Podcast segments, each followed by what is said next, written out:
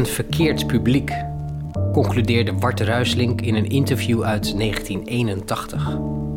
Volgens eigen zeggen schreef hij voor kritische volwassenen, maar hij kreeg vooral reacties van jongeren en sentimentele vrouwen. Ja, ik geloof wel dat ik de reputatie heb een uh, geëngageerd schrijver te zijn. Bart Ruislink was een pseudoniem. Zijn echte naam was Raymond de Belser. Als schrijver was hij tot in de jaren 80 van de vorige eeuw, zeker in Vlaanderen, een populaire auteur, maar stond hij in de schaduw van groten als Hugo Claus en Louis Paul Boon. Door recensenten en vooral Nederlandse critici voelde hij zich wat miskend. Daarbij speelde een ruzie met Jeroen Brouwers overigens ook een rol, die beweerde dat hij als redacteur noodzakelijk was geweest bij het verbeteren van Ruislings teksten. Een karakteristieke kop met een halve snor die doet denken aan de Belgische gitaarvirtuoos Django Reinhardt. Een schrijvende ambtenaar. Ruisling was bijna heel zijn leven werkzaam in het prentenkabinet van het Museum Plantijn Moretus in Antwerpen. Begonnen als dichter, maar hij brak door als schrijver in 1957 met de novelle De Ontaarde Slapers, dat in verschillende landen werd vertaald. In Engeland verscheen het onder de bijzonder mooie titel The Deadbeats. Tijdens zijn leven kreeg hij het etiket schoolauteur, omdat zijn boeken Wierook en Tranen en Het Reservaat vooral door middelbare scholieren werden gelezen voor hun literatuurlijst. Vergelijk het met Tim Krabbe, die al decennia lang de schoolauteur van Nederland is. Ruisling had zelf een hekel aan dit etiket. Wat men op school moet lezen, spuwt men later uit. Misschien gaf hij hiermee zelf al een verklaring waarom zijn populariteit zou gaan verdwijnen. Bij het verfilmde boek Wierook en Tranen uit 1959 is het logisch waarom het boek zo populair was. Een makkelijk te lezen en ontroerend verhaal over een jong jongetje in de Tweede Wereldoorlog die op de vlucht is met zijn ouders. Zijn ouders verliest, enkele verschrikkingen meemaakt en daardoor twijfelt aan zijn geloof.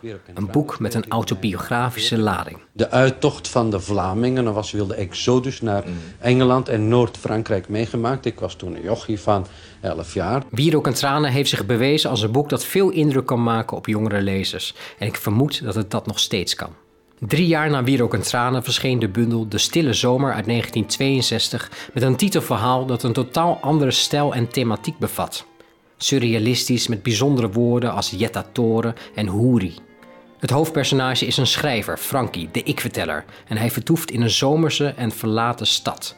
Het verhaal doet soms satirisch aan, zoals een man die in zijn eentje een betoging houdt tegen de corrupte directeur van een stichting voor het behoud van inheemse vogels terwijl diezelfde man weet dat de directeur op vakantie is.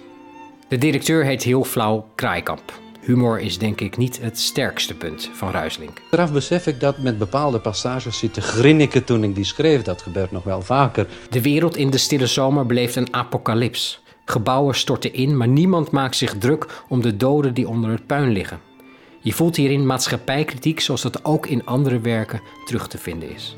Het is een luchtig verhaal over eenzaamheid dat thuis hoort in de postmoderne stroming van de jaren 60. Het decennium van de seksuele revolutie, ook in de literatuur. En dat is iets wat de Ruislink de jongere generatie verweet in een interview uit 1968.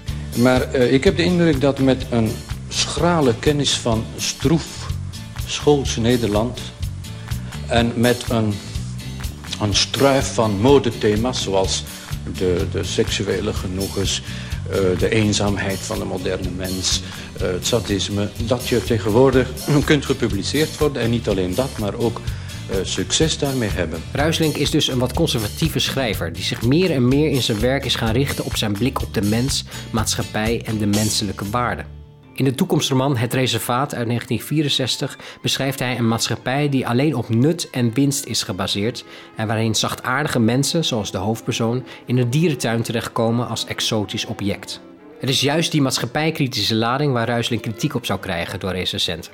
En met het maatschappelijk optimisme na de val van de Berlijnse muur in 1989 was het wellicht zelfs wat misplaatst om dergelijke geëngageerde romans vol cultuurpessimisme te schrijven, laat staan te lezen. Ik ben een tijd lang, dank bij de padvinderij geweest. In de jaren 70 verscheen wederom een vervreemdende verhalenbundel De Verliefde Akela. Over een eenzame man die een jong meisje, een Akela, wel of niet heeft neergeschoten. Een spel tussen waarheid en fantasie. Verder vind je in deze bundel nog wat luchtige verhalen over bijvoorbeeld een man die gaatjes maakt tijdens zijn werk en ook na zijn werk gaatjes blijft zien. Of over een schrijver wiens boek gepubliceerd gaat worden, maar daarvoor moet hij eerst nog wel het hele boek veranderen. Je proeft hier kritiek op de fabrieken en de uitgeverijen. Zoals hij ook kritiek gaf op het dierenwelzijn en de dierenbescherming in het boek In Naam van de Beesten uit 1976. Het zorgde voor een waar relletje. Ik kan u verzekeren dat ik na de publicatie van dat artikel meerdere telefoons heb gekregen, anonieme telefoons, waarin ik uh, uitgescholden werd voor dierbeul en uh, dierenmoordenaar. Met zijn laatste werken vanaf de jaren 80 kon Ruisling geen potten meer breken. Maar als je zijn laatste werk Tramachia uit 1999 leest, is het opvallend dat de thematiek best actueel is. In de tijd van nu lijkt er juist behoefte te zijn aan geëngageerde werken. Dat bleek wel uit de populariteit voor George Orwell's klassieker 1984 na de verkiezing van Trump. In Traumagia is de wereld vervallen in een maatschappij van het neofascisme. Mensen die immigranten op transport willen zetten, waar de agressieve en de brutale de overhand hebben en tegenstanders met geweld monddood worden gemaakt.